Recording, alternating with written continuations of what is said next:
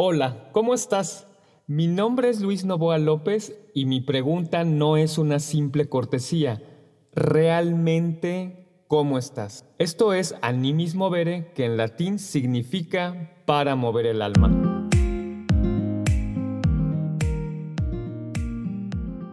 Felicidad.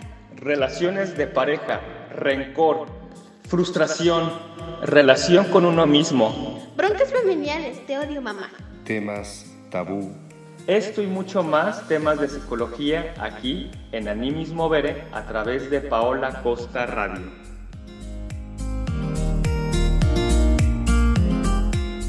Es justo y necesario darnos la bienvenida. Darnos la bienvenida porque lo merecemos, porque es el principio de este canal, porque es el principio de año, porque es el principio de una nueva etapa. Y precisamente sobre esto es el tema de este primer capítulo, sobre la palabra o el concepto principio, muy acorde al principio de este canal, ¿verdad? Que filosóficamente es muy profundo y para poder entenderlo lo hacemos a través de cuatro puntos básicos y a través de las cartas del tarot. No vayas a creer que vamos a predecir el futuro. O te vamos a leer la suerte. Y precisamente antes de entrar de lleno, este canal se llama así porque lo que buscamos es descubrir, comentar y explicar los movimientos del alma.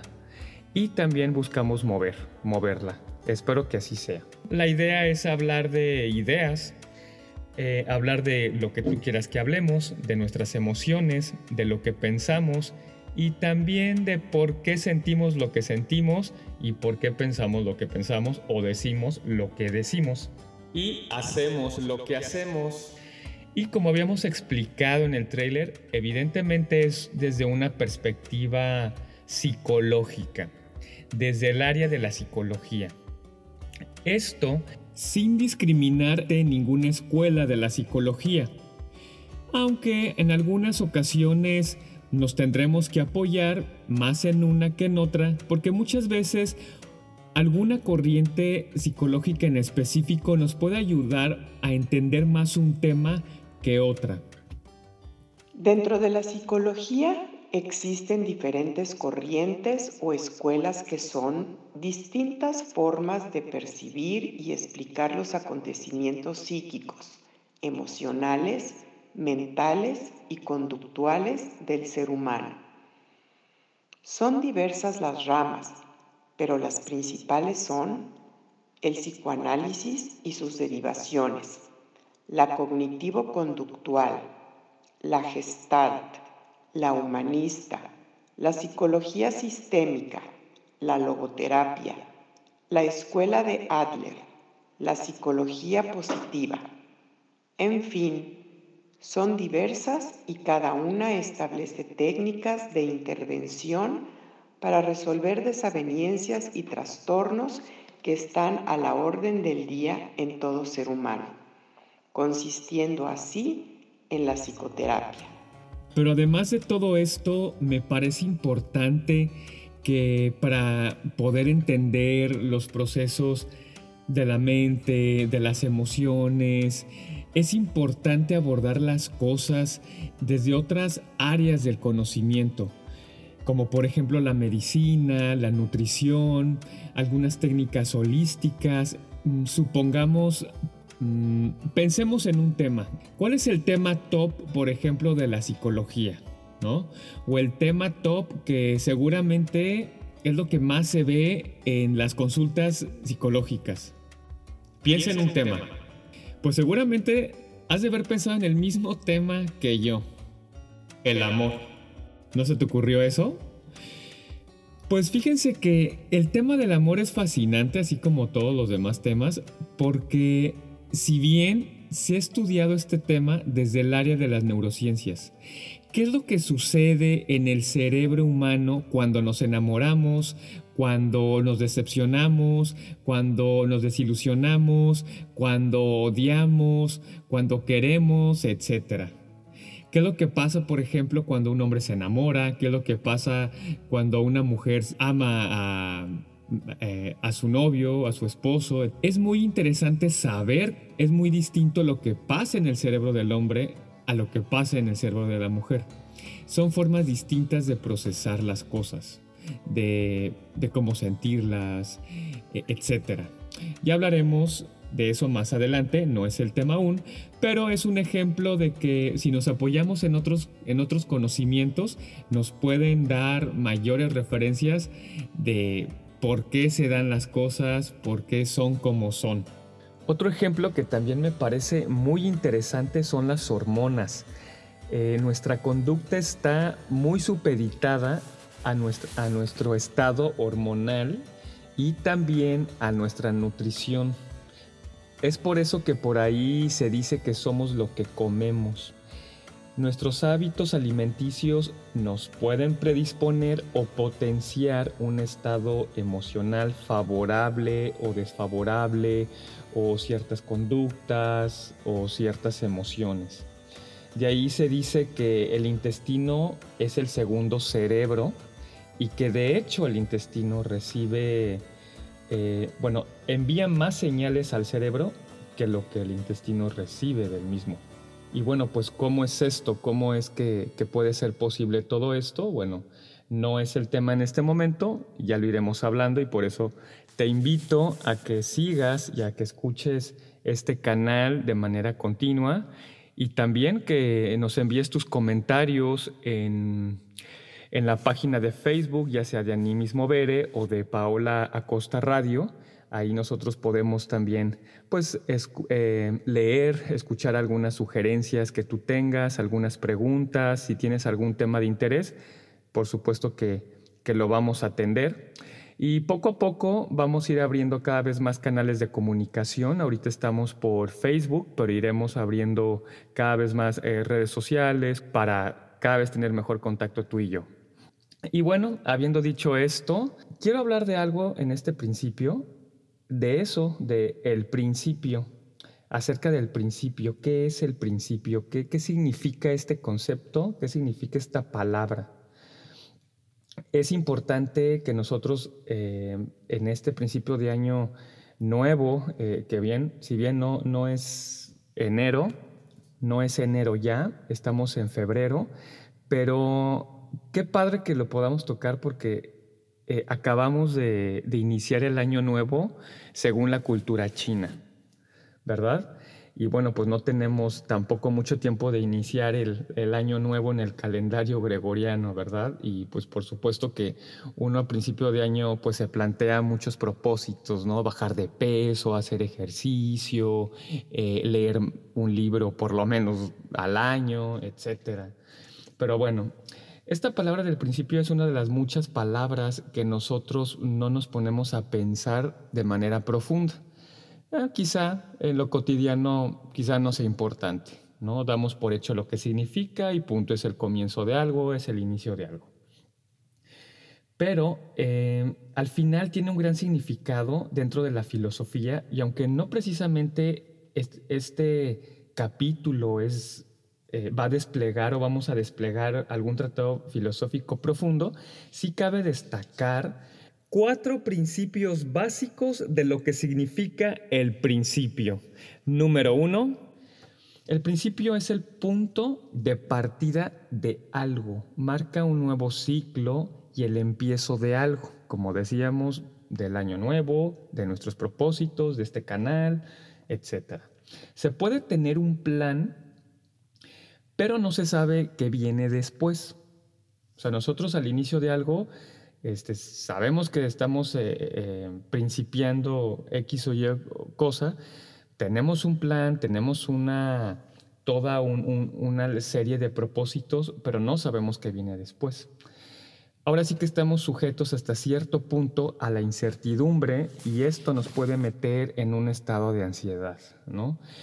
Bueno, por ejemplo, cuando se emprende una empresa eh, es por eso que se, llevan como ciertos controles, ciertas bitácoras para minimizar la incertidumbre. Pero bueno, al final de cuentas esto es parte de la vida y, pues tenemos que hacerle frente a eso. En segundo punto, el principio también es el punto de partida, no solamente del inicio de algo, sino que es el punto de partida en cuanto a qué bases primarias, valores o principios éticos o morales, etcétera, nos vamos a fundamentar para hacer o emprender lo que sea. Criar un hijo, emprender una empresa, un proyecto, bajar de peso, etcétera, etcétera, etcétera. Si, si nosotros desde un inicio no nos planteamos principios, es decir, puntos de partida, a partir de qué bases, de qué directrices, de qué plan vamos a hacer las cosas, es muy difícil que nosotros las podamos lograr si solamente nos marcamos el propósito. Tenemos que irnos marcando cómo es que yo quiero realizar los objetivos que nos planteemos. Si no tenemos un principio, es muy fácil que las cosas se las lleve el viento definitivamente. Como punto número tres, el principio siempre se relaciona con la creatividad. Es por eso que en la Biblia, por ejemplo en el Génesis y en los Evangelios, que los evangelios marcan el inicio del Nuevo Testamento, y se inicia hablando de la creación, ¿no? Se dice que en el principio creó Dios los cielos y la tierra. Siempre que uno inicia algo, siempre esto está marcado por la creatividad. Tenemos a, a nuestra disposición el crear las cosas, independientemente del grado de incertidumbre que haya en eso, que haya en el camino. Para poder iniciar un proyecto no solamente se requiere, sí, de, voluntad, por supuesto, de tener bases o fundamentos, eh, principios, sino creatividad. Muchas veces la creatividad se puede ver socavada por eh, estados emocionales o pues básicamente emocionales. ¿Qué es lo que puede estorbar la creatividad? Bueno, puede ser la depresión, eh, la procrastinación, que eh, no es más que dejar las cosas al último, ¿no? Y bueno, yo creo que muchos ahí eh, podemos ponernos en ese cajón, ¿no? tener un bajo concepto de sí mismo también son cosas que van mermando la capacidad creativa del ser humano. La creatividad es una para ser creativos se requiere de energía psíquica. Si tú en un momento dado, ya sea a principios de este año o, o te has dado cuenta que a lo largo de tu vida has querido iniciar algún proyecto o has querido tener algún propósito y no has podido, em, y que sabiendo que tú puedes tener todas las facultades para hacerlo, es importante que revises ¿Cuál es la razón? Pueden ser, por supuesto, hay una infinidad de factores que pueden impedir que uno pueda tener un buen inicio de algo. Eh, por supuesto, ¿no? A veces es la salud, a veces puede ser eh, el dinero, etcétera, ¿no? Yo creo que eh, podemos aquí enumerar un sinfín de factores y, y, no vamos a terminar. Pero yo quería recalcar, ahora sí que centrarme en estos puntos que el principio de algo, que para iniciar algo, básicamente tenemos que tener principios. Tenemos que ser conscientes de nuestra capacidad creativa y, la capacidad creativa no necesariamente tiene que ver con la cuestión del arte, e, etcétera, sino tiene que ver con esta capacidad de que día con día podamos hacerle frente al día a día, ¿no? Con los recursos que tenemos. Y muchas veces estos recursos como, como comento, se ven mermados porque no hay un estado de ánimo adecuado. Hay una tristeza continua, hay algún enojo continuo. Entonces, obviamente esto va nos va impidiendo que podamos realizar ciertas cosas, enfrentar el día a día y poder tener un inicio de año eh, como quisiéramos tener. A veces falta, eh, falta la voluntad, falta, falta mucha fortaleza para hacer frente a las críticas, a veces eh, no nos damos cuenta que quizá no estamos siendo acompañados por las personas adecuadas para lograr nuestros propósitos. Bueno, aquí entramos en un tema pues bastante escabroso porque me refiero a que hay compañías que pueden ser mm, desfavorables desfavorables para nuestros propósitos y más que, más que para nuestros propósitos, eso puede sonar como un poco egoísta, mejor dicho, eh, desfavorable para nuestra vida o, de, o por no decir que son tóxicas. personas tóxicas y bueno, también hay que ver si nosotros en un momento dado lo estamos siendo ya no solo para nosotros mismos, sino para otras personas, ¿verdad? Hay que buscar cómo resolver esas relaciones eh, o ponerles distancia o en todo caso, pues darles un fin. Como número cuatro, como número cuatro, en el tema del principio, el principio en la vida tiene que ver con el fin o la muerte de algo. En muchos acontecimientos, propósitos o proyectos de la vida eh, no es posible tener un buen principio si no le damos, si no le damos término a algo.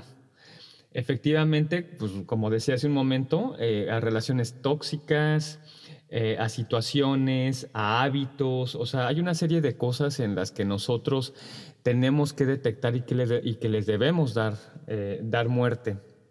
Por ejemplo, a mí se me ocurre ahorita eh, pensar en el tarot. El tarot, visto desde una forma simbólica, no desde la parte adivinatoria, no es mi propósito ese, el tarot, por ejemplo, que es una enciclopedia de símbolos en donde el ser humano puede verse reflejado, proyectado.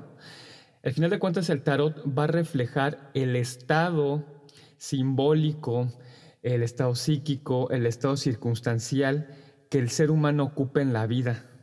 Ya después podemos eh, hablar más a fondo de la importancia que tiene el, tarot eh, para la psicología, eh, quien se dedicó mucho a explicarlo fue Carl Gustav Jung. Por ejemplo, aquí vamos a resaltar cuatro cartas en el tarot. La carta número cero, que es el loco, la carta número uno, que es el mago, la carta número 13, que es la muerte, y la carta, la última carta, que es la carta 21, que es el mundo. Empecemos con la carta número cero, que es el loco. Bueno, es el principio del mazo de las cartas, pero esto simboliza el principio de todo. Es el cero, eh, hay carencia, hay ignorancia, es una etapa primigenia, es una etapa infantil. Para poder avanzar no es posible quedarnos en esa etapa, en la etapa de la locura, ¿no? Eh, habla de que hay mucha energía, pero esta energía necesita un orden. Es por eso que en el Génesis, cuando habla de que Dios creó los cielos y la tierra, y la tierra estaba desordenada y vacía, y que Él separó las aguas de las aguas y las aguas de la tierra, habla de este principio de creación en cuanto a poner orden, en cuanto a ir madurando, en cuanto a nacer y crecer. Entonces, muchas veces en nuestra vida nosotros ocupamos esta etapa, o sea, este símbolo. Luego de ahí nos vamos a la carta número uno, que es el mago, que es un personaje, regularmente lo retratan en todos los mazos como un personaje joven, eh, ya pasó la etapa primigenia, pero todavía está adolescente.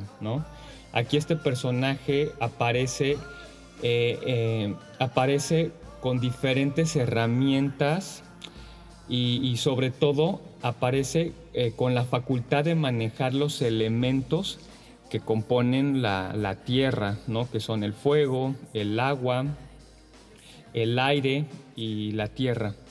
Cada uno de estos elementos tiene un simbolismo ¿no? E, esto, esto, este simbolismo se repite prácticamente en todas las culturas y que al final de cuentas traspasa con el inconsciente de cada uno de los seres humanos. Por ejemplo, el aire simboliza el espíritu, el aire simboliza la parte mental, la parte que está hacia arriba. Eh, el agua simboliza esto que se mueve y que no tiene estable, muy eh, demasiado maleable el agua eso quiero decir. Eh, la tierra, que es la parte de abajo, que es la parte que se relaciona mucho con lo materno, el agua también se relaciona mucho con la parte materna, el fuego tiene que ver con las... Eh, tiene mucho que ver también, se relaciona mucho con una energía masculina. Y bueno, esta, esta, este símbolo del mago habla de toda la capacidad creativa, o sea, de todos los recursos que tenemos ya como ordenados a disposición para hacer las cosas. La otra carta relacionada a la creación o relacionada, mejor dicho, al principio es la muerte. La muerte no es la peor carta o el símbolo más triste o desastroso del tarot. Tiene una extensión mucho más amplia y profunda. Significa el término de algo para iniciar lo nuevo o proseguir a algo mejor. Pero para no extenderme más de lo que ya lo he hecho, te dejo dos reflexiones. Uno, ¿cómo inicias este año? ¿Qué principios son los que marcan tu vida? Sé consciente de tu creatividad. Y, en segundo lugar, si te quieres enterar cuál es el significado de esta última carta de la muerte, que es el cuarto punto del tema, te invito a que sigas este canal por iTunes o Spotify y nos escuches los días lunes. Escríbenos en Facebook, en la página de Paola Costa Radio y Animis Movere para poder escucharte aquí, mucho más cerquita. Porque nada de lo humano me es ajeno. Nos escuchamos pronto.